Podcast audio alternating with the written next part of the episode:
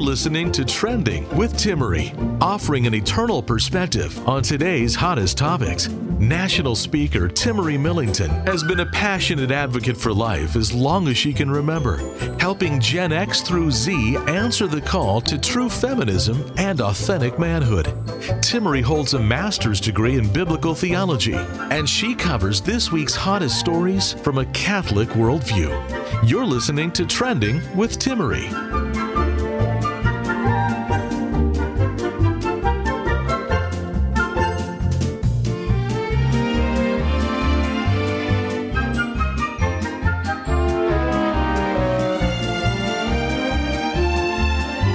Everyone, Timmerie here from Trending with Timmerie. It's so wonderful to be with all of you. I have been on the road, as many of you know, throughout the month of June, and so I've been recording interviews with some of the incredible people that I have had the opportunity to meet. And one of those individuals was actually at the Vita Institute with me this summer at Notre Dame. Her name is Beverly Duane, Duane, should I say correctly, and she has an incredible story. Why her story stood out to me, and I want to share it with you as we talk about some of the current issues going on in the culture surrounding fertility and the major decline in fertility, along with the outlook that we may see priests across this nation being pressured to break the seal of the confessional. That really weighs heavily on her own story as a revert back into the faith. But something stood out in particular to me that we'll unpack a little later. She said to me one of the very first things out of your mouth, actually, Beverly, when we met, was that you wish you had more children. And this is a story of so many women today. So, without further ado, Beverly is the director of dance at Hampton University and also teaches health. She's a mother of two and is married. Thank you for being here. Thank you for having me. So we have a lot in common. Before we even dive too deeply, we're sitting here kind of uh, connecting quickly, and next thing you know, I find out you dance, I dance. We both teach Pilates, kindred spirits at heart here. Tell me a little bit before we dive in further how you got involved in dancing. Oh, my. Uh, I actually took my first dance class in college. And actually, before that, I'm just reminded my first dance experience was with a Catholic nun in a Newman Center. And she invited me to do liturgical dance, and I fell in love with it. And I fell so much in love with it that I was a psych- psychology major in college and I said, you know, I think I'll take some dance classes to really help me. So when I'm doing the dance with the sister, I can do it better. and I enjoyed it so much, and it, uh, you know, really revolutionized my world. And I said, you know, I, I, the teachers kind of liked me. They they felt like I had some natural ability, even though I didn't have technique.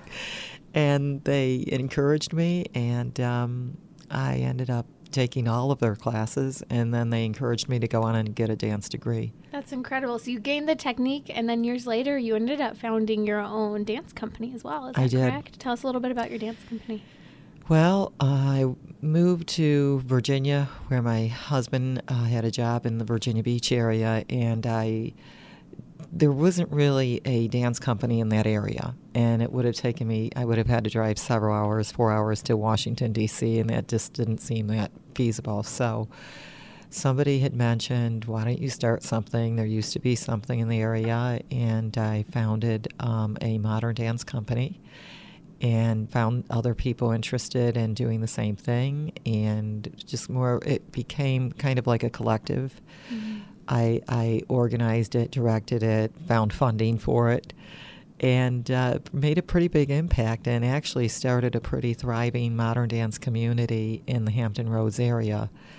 Um, as a result of, of that little beginning. That's incredible. There's so much history there, especially in the modern dance world. I know I shared with you, I had the opportunity to take classes and on a couple occasions perform with the Lula Washington Dance Company in my so heyday neat. of dancing. So so neat. You know, just to bear with us as we geek out over dancing and maybe Pilates a little bit later, both having nice high microphones because you're awesome, posture because you're spine health here. so I want to dive in. Uh, about a month ago, Beverly, there's a statistic that came out here in the United States saying that, hey, fertility for women is lower than it's ever been. In fact, we're, we've been for consecutive years below the replacement level. Replacement level is 2.1. We're at 1.7. Make of it what you want. Uh, Times Magazine pushed out there saying, hey, it's no big deal. People are still having two kids. It's just people are having kids later in life. Now, this is very deceptive because women's fertility has a, is like a ticking bomb, and at a certain point, you can't just have children at any point in your life. So, I want to dive into your story. You grew up Catholic, if I understand correctly. Tell us how you left the faith and kind of where this tied into your marriage and journey of fertility. Well, you know, I grew up Catholic, and while I was Catholic, I, I did invest myself. I did enjoy it. It was it was meaningful, and I, you know, I got to do really special things like work with this Catholic nun who encouraged me to use my faith in in in in a thing that I loved with dance. So, my husband, um, you know, we didn't have children right away. And even as Catholics, I don't know if we had the catechism of the really official church that mm-hmm. kind of promotes that we don't use birth control. So we, we did use birth control, and I was very career minded. And, um, you know, I invested in, in my college. And um, at that time, too, I was pursuing a master's degree then in dance because I was so serious about it and thought I might want to teach it on the university level. So I ended up, you know, we were we were just experimenting with other churches at that time. There was a big movement away from the Catholic Church at that time. There were a lot of really sprouting evangelical communities and non-denominational um, outfits, and it seemed like there seemed to be a liveliness, mm-hmm. and um, things were kind of uh, just feeling very even um, in the Catholic faith for me. Um, and I, at that time, was not actively having children. I was very involved in my career, but I, I, I still believed in God, and I um, felt like maybe there would be even more spiritual development pursuing the Bible mm-hmm. and pursuing. Um, you know, some of the charismatic circles and these charismatic churches and these churches that you know were becoming mega churches and a lot of really faithful Catholics mm-hmm. were going to. So So how did the Protestant worldview on contraception influence kind of already a career oriented mindset and this choice to delay at the time parenthood or did you want not want to have children at all? Well, like I said, as a Catholic I didn't know um, that it was such a strong rule because most of our Catholic friends were using contraceptives. Right. So you did that is what everybody did. So um, I kind of kept my, I kept thinking, you know, oh, yes, I definitely want children someday, you know, right. but I was so fearful of pregnancy, mm-hmm. especially being a dancer, and my body image was all intertwined with it. And I was a dancer, but I was always struggling with my weight um, because it was always something that was first and foremost, and it and it does affect dancers when they're wearing extra weight. So I, I was constantly dieting. Many times I would only eat one meal a day to kind of stay fit and exercising a lot to try to fight, you know, that battle. Right. But um, yeah, I just in our marriage, I mean, um, thank God when I, you know, was married, I'm very proud that I was a virgin when I did get married, and that was such a blessing. But, um, you know, during that time, I thought nothing. I did not think in any way, shape, or form that this there was anything, you know, not not obedient to Christ or even in the Bible because there's nothing about contraception in the Bible and right because that's what people do. That's I think the mindset right. of so many people. They don't even think about in any way whatsoever the moral impact um, the moral mindset right whether or not it's right or wrong. And you know we uh, talk about it a lot here on trending. For those just joining us you're listening to trending with Timmerie and Beverly Duane is joining me but a lot of people don't even think about the medical impact on women's health. And we unpack that so often here on the show. Yet those are the conversations we need to have uh, more often. So here you are, you know, you're, I'm guessing, getting into your later 20s. You've pursued a master's degree. Right. You're working in your field of choice. It's wonderful. You left the Catholic faith. When do you end up starting to have children? What makes you decide to be open to that? Well, you know, we ended up moving from um, upstate New York to Virginia Beach, where I was running the dance company.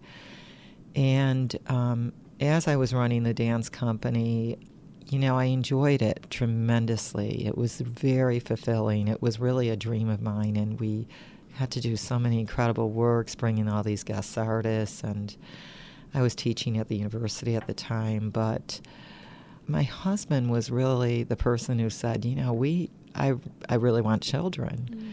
And we ended up kind of debating it, and I was thinking, wow, you know, we can we can push that off, you know, right. and but he really did talk me into like you know that this is an important part of our our relationship and, and this is something that we should do and um, i was in circles where the protestant circles they procreate too and they're they're you know the, the really committed protestants are amazing people that you know really love the lord and i think that their expression is um, to have children and enjoy family life. And so I started looking at that and, and kind of realizing that this um, career of mine is meaningful, but that, you know, I could see myself, you know, as a mom, and, and that would be also pretty meaningful. But I was still grappling with so many body issues, to be honest. I, I was so afraid of, of being fat as pregnant, you know? this is pretty interesting. I, I, I'm not even. I really didn't think about it until you asked the question. But, but, it's legitimate and yeah. i think that that's something we kind of need to validate because the reality is is when you have children your body changes and it changes forever forever. Some right. women's bodies recover really well, others don't. Some women are physically active, others aren't. I mean, every pregnancy is so different in the recovery. And so I I understand where you're coming from from a dancer's perspective as well, but you've I'm sure you've also seen models at that time of women who were dancers who were getting pregnant and getting back into dancing as well that's become more of a I trend did, yeah, now. Yeah, however, I would say. Yeah, but a lot of the people that I knew were kind of ectomorphs who were getting back into it. So they would lose their weight right away. They loved pregnancy and all this. But, you know, you're reminding me of something else. When I, as a woman, I went through a lot of emotional changes with um, having menstrual cycles, and I was pretty actually regular with them. And, but it was always, you know, the, the yo-yo emotions that go along with the hormonal changes during all that. During and using hormonal birth control as well. Well, I wasn't doing that. Okay. Thank God. I I'm, I'm very glad, and I, I think that that helped me get pregnant pretty easily when I when I wanted to. Mm-hmm. But I did feel. So just to clarify for those who are listening, I'm assuming you're using barrier type. Yes, something okay. barrier. Mm-hmm. So, but I was. It's, it's really weird. I had this kind of strange um, fear of flying in airplanes. And you're going to wonder how this relates, but it does. I had this literal, like, I, I had this feeling like I was going to die in an airplane. I, I, I know I watched too many airplane crashes that happened in the 80s or whatever on television with a full nine yards, you know, and you're just like in the middle of America or these ones that go down in the ocean. I just kept seeing this on the news and you know that influences you but it was like i didn't have a whole lot of fears in life except for that.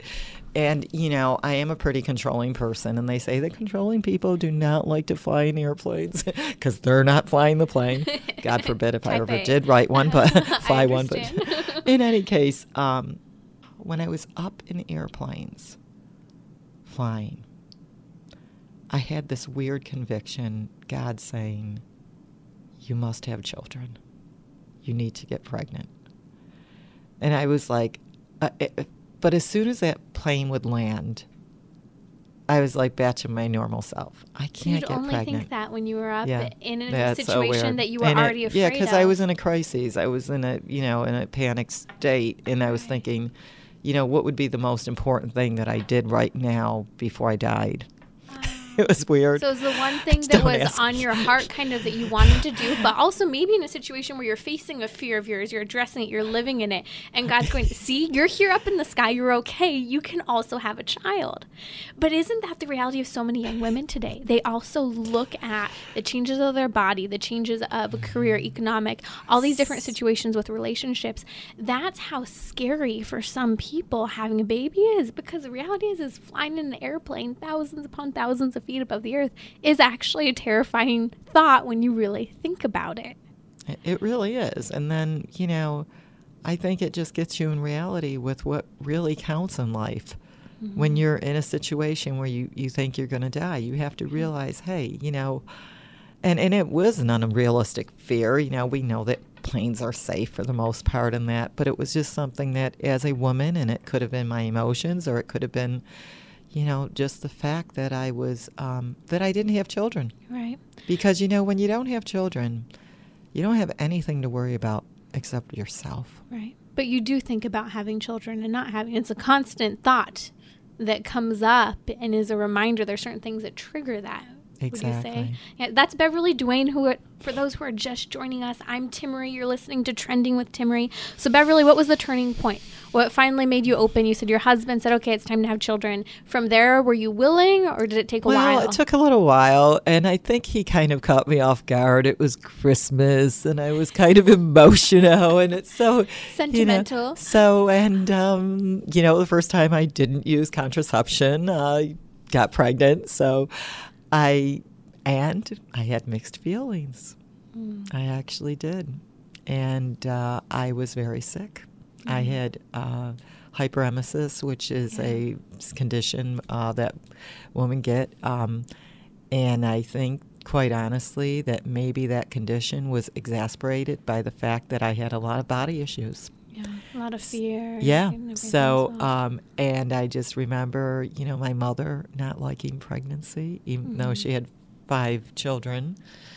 And um, I, I kind of remember um, her last pregnancy with my younger brother. She was quite sick, and I, of course, inherited that gene or whatever. Yeah. And so it was I was wretched. Oh, I just remember that was a very difficult time. For those who aren't familiar, hyperemesis, my mom also had, I know a number of women, mm-hmm. high um, high rates of being de- becoming dehydrated, among other things, constant nausea, lots of vomiting, often through yeah. all nine months of the pregnancies, not exactly. just the first trimester. Mm-hmm. And so it's a case, the gene that many people do have an experience, and it is tough. It makes these pregnancies very hard. And it's a legitimate frustration for many women. I think it leads to some loving or not loving the pregnancy or, you know, the process of having a baby. Mm-hmm. Because there are some people, like you mentioned, that do love it.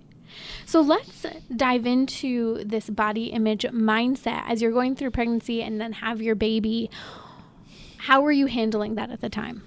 It, it, to be honest, it was rough, but my husband was incredibly supportive and just loved me like you know unconditionally even though i looked in the mirror and said oh my gosh i look like a cow. I'm I, I just i'm never recover you know we just have these crazy thoughts. And you know i was um you know emotional from the sickness as well as you know and and when i did end up when i was able to eat I did store it, so I, but I had quite a bit of gain, weight gain. I think I gained 60 pounds, which is a lot for a mm-hmm. woman my size. But you were also eating, as you said, in a very different way than you had been before. Yeah, I mean, at that point, you know, I realized that I had to eat, and that was um, important. But I probably ate too much at that point. You know, it's like, okay, well, I'm not dancing anyway. You know, so, you know, it's just kind of like you you go towards Another the lowest extreme. common yeah the yeah. lowest common denominator but whatever isn't that interesting we have something so built up in our mind we have this fear and so then we drop mm. a mm-hmm. certain way of living like you had a very healthy lifestyle in terms of exercise but you're like if i'm not going to exercise i'm just going to be pregnant well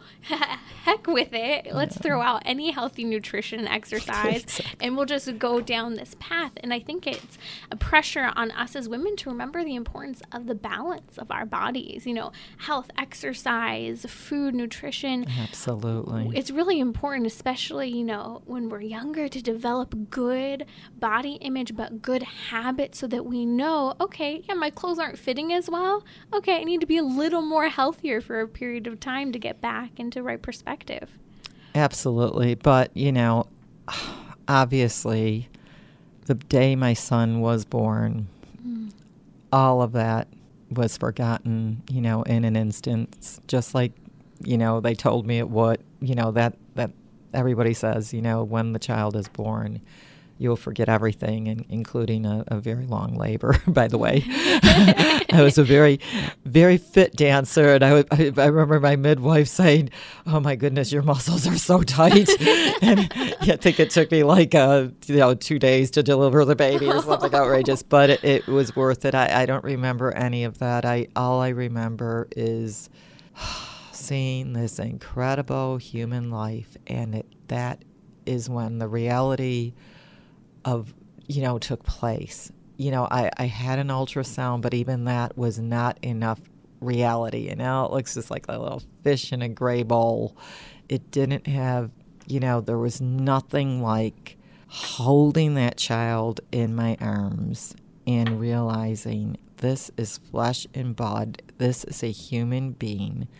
What my body just did is an absolute miracle and it, you know this this child is an absolute miracle of God. Wow, would you say that in some ways it might have helped to restore your appreciation of your body and your body image? It helped. Yeah. I mean, it took me a while to it did take me kind of a lifetime to, to learn how to eat properly. Mm-hmm. I, I, have to admit that. I'm mm-hmm. just gonna um, and I, I actually, um, I'm going to promote. I, I later in life found an, actual 12 step program for food and um, joined it. It's called foodaddicts.org. Food I highly recommend it. I think it's a fabulous way to live, and I, I learned how I m- got mentored.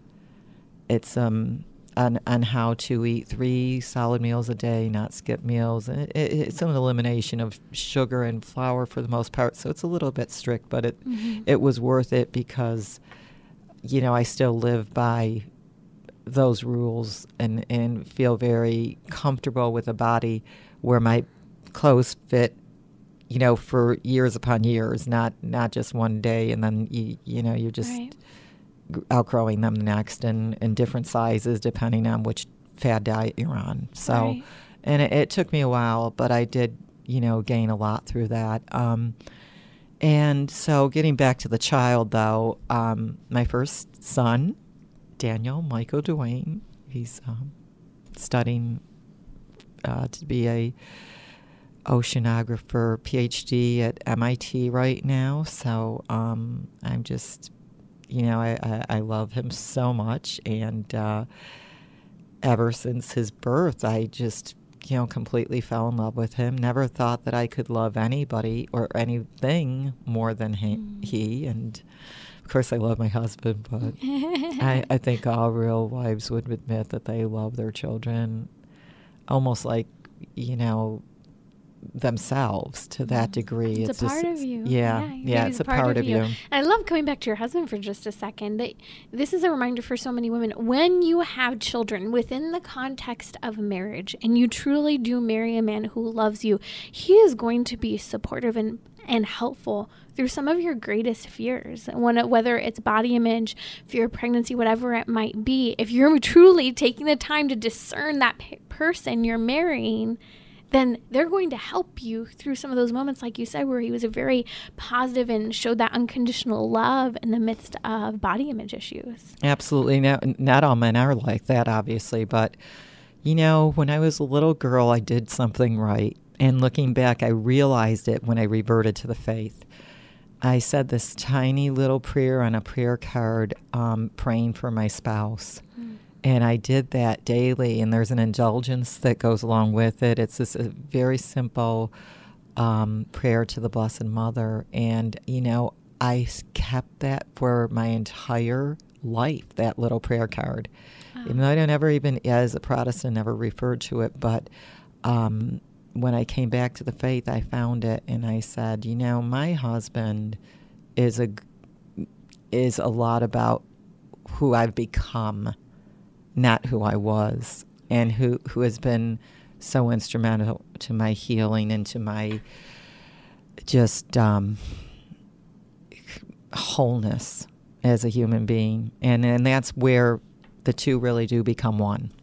We'll be coming right back with Beverly Duane, and we'll be talking about her reversion back into the faith and her advice to women who are having that challenge trying to decide between having a child, career, and marriage.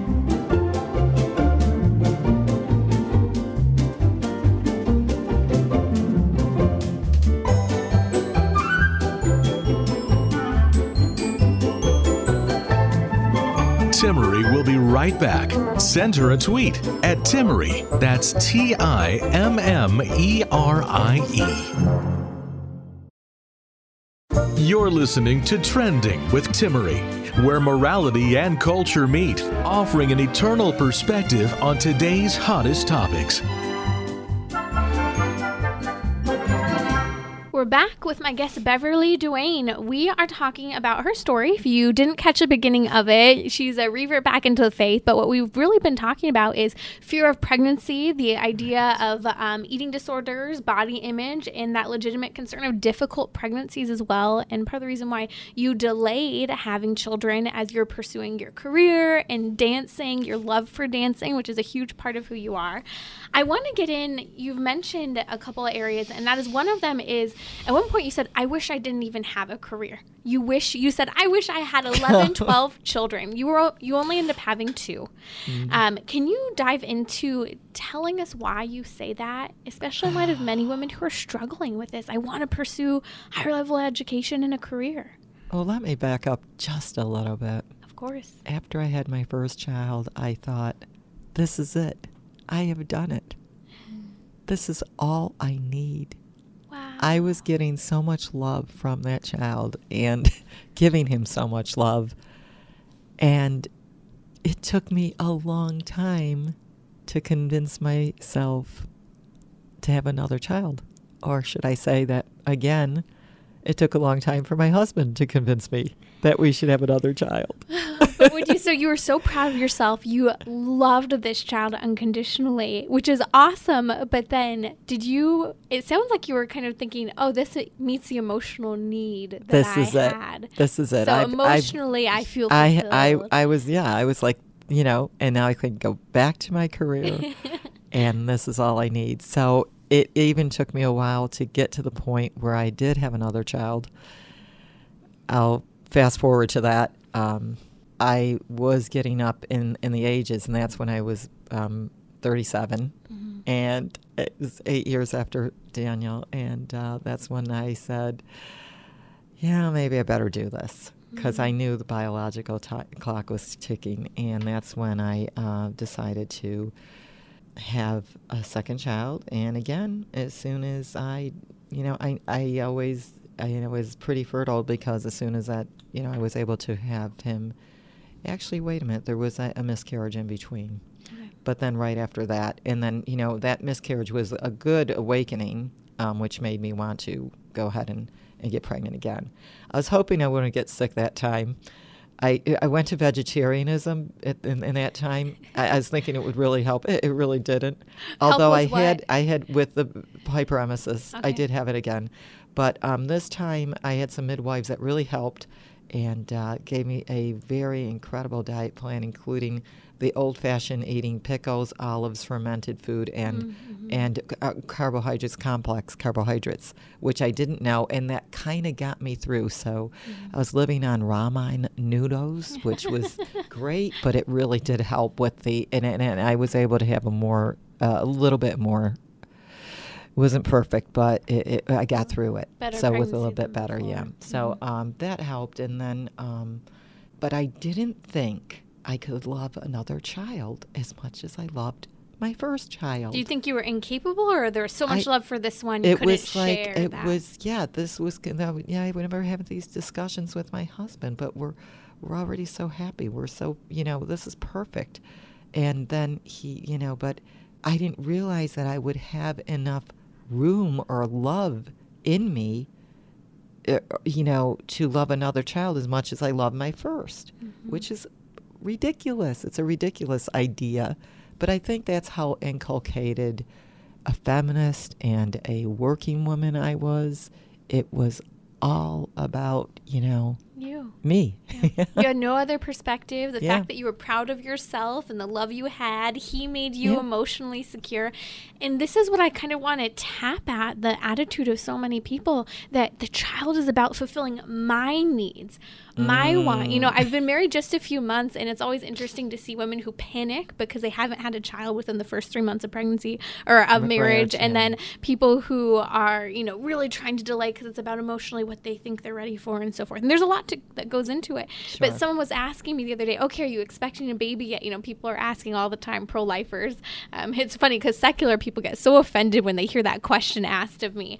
And I almost said, unfortunately, no, the other day. Mm-hmm. But it's not fortunately, unfortunately, it's like, no, it's not God's timing yet. Exactly. When the time comes, it comes. And I could say, unfortunately, no, because of my desire to have a child, but it's not just about my desire, you know. And sometimes I think our longing to be a parent, we justify, you know, to use mm-hmm. artificial means, third party third party mm-hmm. reproduction of IVF, yet we have to have that responsibility with sexuality be kind of more a part of the conversation.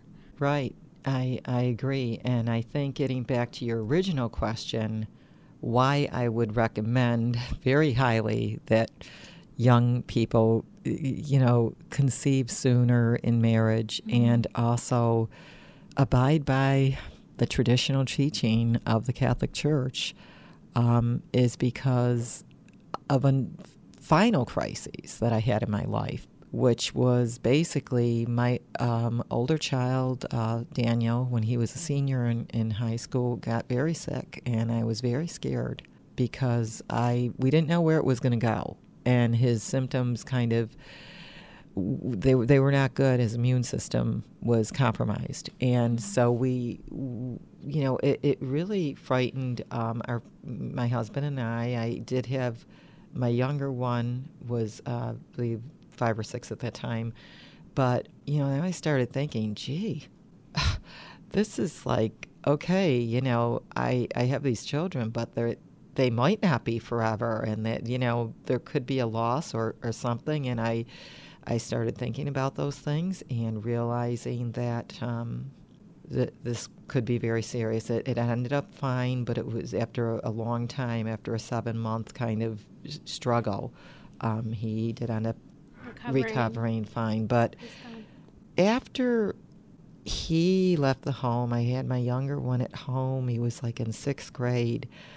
I think some of the effects of, um, and at that point, I don't, I, my hormones were depleted. I think I was probably, you know, menopausal at that time. But I started getting just anxiety and a lot of kind of a crisis. My mom almost died in front of me, and a lot of things happened to kind of make me feel like I'm just miserable. There's just something that I'm just like, I don't know what it is. And, my children, you know, I love them so that they're a big part of, and I put put them first in my life, which which thank thank you God. Once they were there, I knew to do that instinctively. But um, we are jumping around from church to church, which a lot of Protestants will do, and I, I think that they need to admit that. There's um, so much diversity in Protestantism, and you're looking for the perfect church mm-hmm. because you know, we want the perfect people to be around. We want the perfect pastor. We want the perfect preaching or the music or whatever it is. And so you know, we were doing a lot of jumping around, but um, I, you know, through the Protestant years, there's just so much. There's not a core belief system. So a lot of things go. A lot of things fly that are really different depending on the different congregations. Right.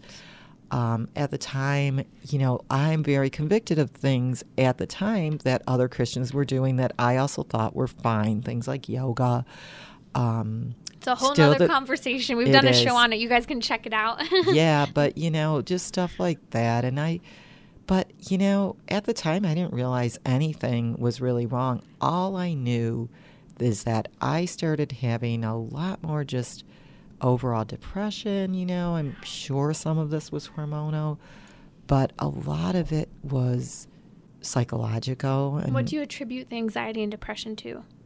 Because you were talking about it a little bit yesterday. What I, air. you know, at this point, I really know that it was the Lord taking me rock bottom so that He could pick me up again and plant me back in the faith that I was supposed to be in in the first place. Mm, it's so powerful. And I can't wait to get into that. So don't okay. go away because a little later on we'll be talking about your reversion back into the faith, your first time ending up in a confessional again, and what that looked like.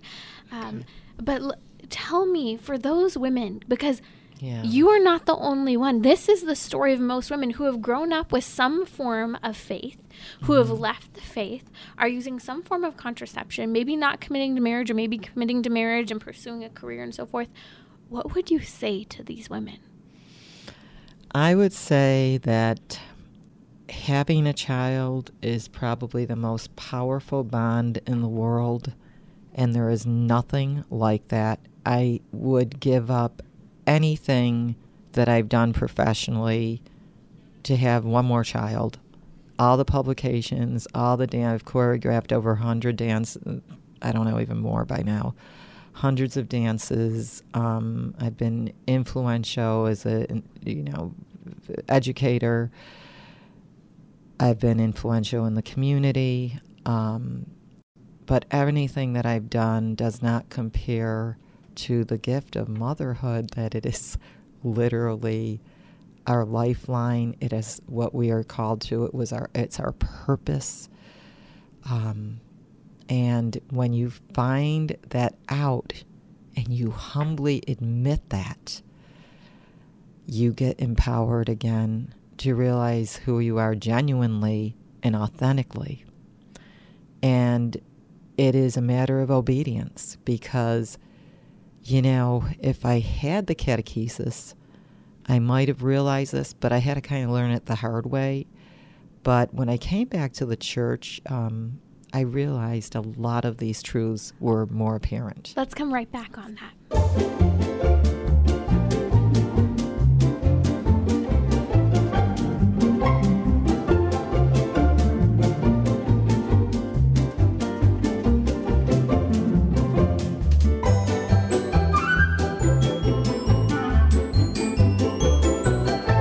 Can listen to more of Trending via the podcast on iTunes or the iHeartRadio app, where you can share your favorite episodes. You're listening to Trending with Timmerie. We're back with Beverly Duane. Beverly, you were sharing with us about the anxiety and depression you experienced over the years. And for those who are just joining us, please go back, listen to the episode at radiotrending.com because you want to hear Beverly's full story to understand how she got to where she's at, choosing a career, delaying having children, choosing not to have children for a long period of time. You referred to your anxiety in just a few moments ago off air. You talked about your underlying anxiety ultimately had to do with your identity. And you actually said it had to do with your identity being destroyed ultimately by the lack of children that you had. Can you talk to that a little bit? Yes, I think my feminist training, mm. and, and we're brainwashed, is, Right. and you know, I was born in the 60s. I mean, all, our generation was brainwashed. We had to have careers.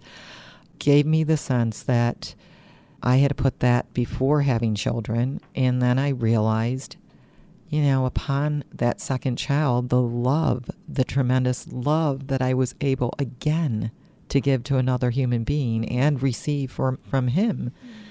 Um, was was incredible. Again, it was something that nobody could ever take away. It was a bond. That, it was something that it, it, you know. It, it's kind of like love. You can't put a, you can't measure it. It's immeasurable.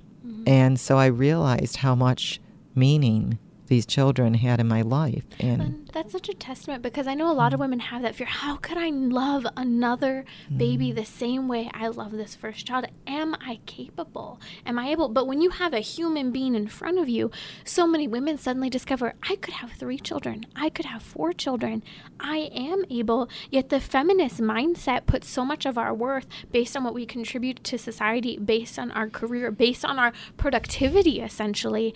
Yet what you're saying is that your anxiety and depression, a lot of that would not be there because your underlying issue was that you had a strong call to be a mother and you wish you lived that. Not just that, I even think the practical aspects of parenting. For one thing, they bond a marriage.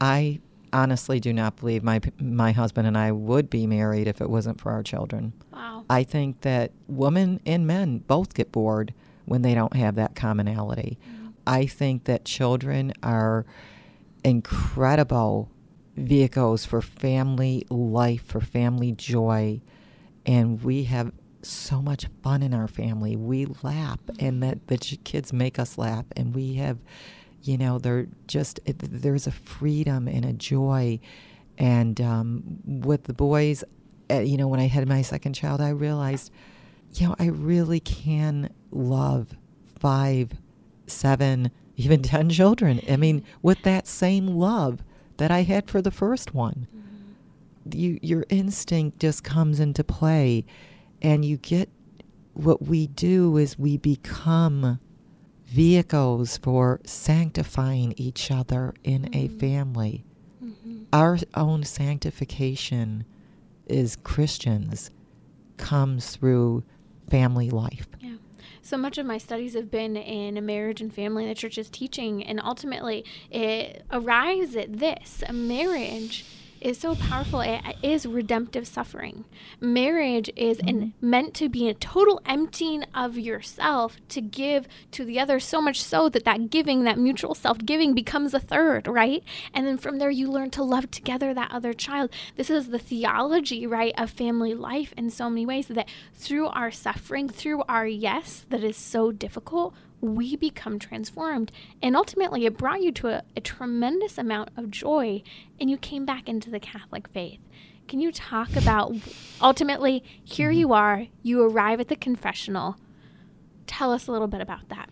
Well, I got to arrive to, at the confessional through desperation. Hmm. And it was when I was again kind of at a lower moment. I did have the children, but you know, they were growing up. I didn't have babies. And um, I was also just kind of fearful of losing them right. and just kind of fearful that, boy, you know, something bad again could happen. Or, but what I realized is that um, I was living also a life of, of kind of inconsistency. I was wanting to really live the Christian life fully and behave and, you know, not sin and have like kind of this ideal Christian life, but I was kind of miserable at it. There were just a lot of things um, that kept creeping up that I was kind of unhappy with myself bitterness, jealousy, things that we women do, gossip, right. you know, stuff that it's kind oh, of. Oh, none like, of the ladies listening can identify with any of that. yeah, you know, and, it, and it's like, and it's almost,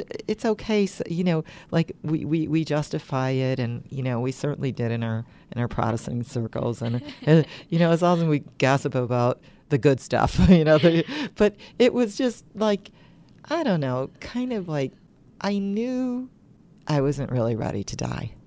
I think that was the bottom line.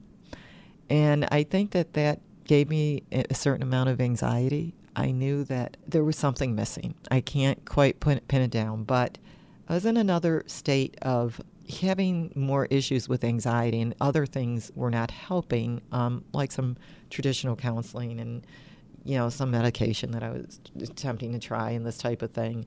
So, at a very kind of uh, low moment, I desperately reached out to a, I made a phone call to a Catholic priest. Mm. And um, I actually tried to get some Protestant pastors to help me at that time too, but um, it was a little uh, less successful. It was around, I believe, the holidays, and it wasn't quite easy to get a hold of a, a, family man as it you know was a Catholic priest. And I I happened uh, friends of ours were in town. They had visited our church because when they go around town, they look for uh, traditional Latin masses, and this mm-hmm. particular church had a traditional Latin right. mass.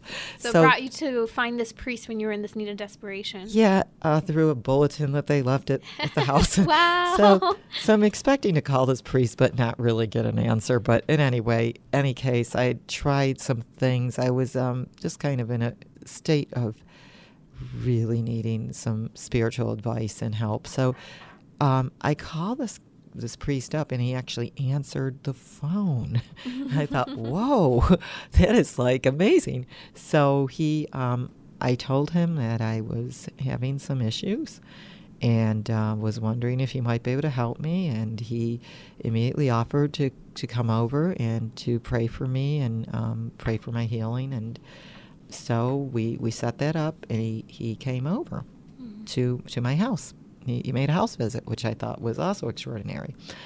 I didn't expect uh, the guy to be in a full cassock at my front door um, while I was trying to dance away some of my anxiety because Mm-hmm. dance is always kind of therapeutic for It me. is. And um, I had some crazy Diana Ross music going with. Uh, So you were literally dancing when I he showed up at the front yes, door. I was literally love it. yep. and and I think it was like Love Child, some crazy song that was on my iPod. But he, the, he as he's knocking at the door, I couldn't get that iPod off. I could not turn it off. It was like on this remote, but this button that would not like switch. So I come up to the door and I'm very scared, and I bring bring the iPod with me because I'm thinking I, I get you know, and it was quite loud. And I, I opened the door and I was like, Father, I, I'm so f- sorry. I've got this iPod and this music. And he, he looked at me and he's like, Oh, he didn't know what to think. And I just said, Well, thank you for coming, but I got to turn this off. Do you know how to turn this off? He said, No. So I put the iPod outside the door just to keep it quiet so that we could, you know, I was so worried about taking up his time. But he, he came in and, and talked to me. And at that point, he shared with me that maybe I was going through some of these struggles and God pulling me possibly back towards the faith. Since I, I, I was very honest with him and told him about all the journeys um, that I took, uh, you know, outside of Catholicism. And so did it was it that day that you ended up going to confession with him? or- No, he uh, he invited me to to a confession, which I think was a very good thing. Um, he also, which I really appreciated, you know, kind of made it clear that there is a distinction between Catholicism and other Christian faiths. And felt like this was uh, very critical towards, you know, my complete healing. Right. Like he, he was pretty, didn't um, soften this at all. He didn't make it like, oh, don't worry, you know, you we're, we're all the we're all the same. Right. We have just about a minute left. So kind of tell us kind of put the bow on the last m Okay. elements of coming back into the faith. Well, what I would say is that um, the confession was critical. And at that point, I really was very honest with him and thinking that I would not see him again. I thought, I'm going to do this out of desperation because even after his first visit and his prayers, I didn't have a complete peace. And so I, I wanted whatever this peace would, that I was searching for. And I did go uh, for uh, the confession like a month later. And, and, and he gave me a very good examination of consciousness where you really study what the sins are. So there were many Right. that I was um, actively doing that I had no idea. One, you know, one was using birth control again. Right. And at that point, um, in the confessional, at the end, I, um, when he absolved me and started praying these Latin pa- prayers, I just felt a complete freedom and a complete peace, an overwhelming peace, and just felt like a ton of bricks was had fallen off my back. Wow, Beverly, your story is so powerful. And for those you won't hear, she went to talk about how so much of her anxiety and depression was able to be workable and joy came back into your life. And you are at the church every single day. You are an incredible advocate for these issues. And for those who are interested in getting in contact with you, you're actually willing to share your email address, which I'll put up under your profile page at radiotrending.com. Thanks for being with us. Thanks for the time. This has been Trending with Timmerie. To book her to speak or learn more about her guests, visit radiotrending.com. You can listen to more of Trending via the podcast on iTunes, Google Play, or the iHeartRadio app, where you can share your favorite episodes.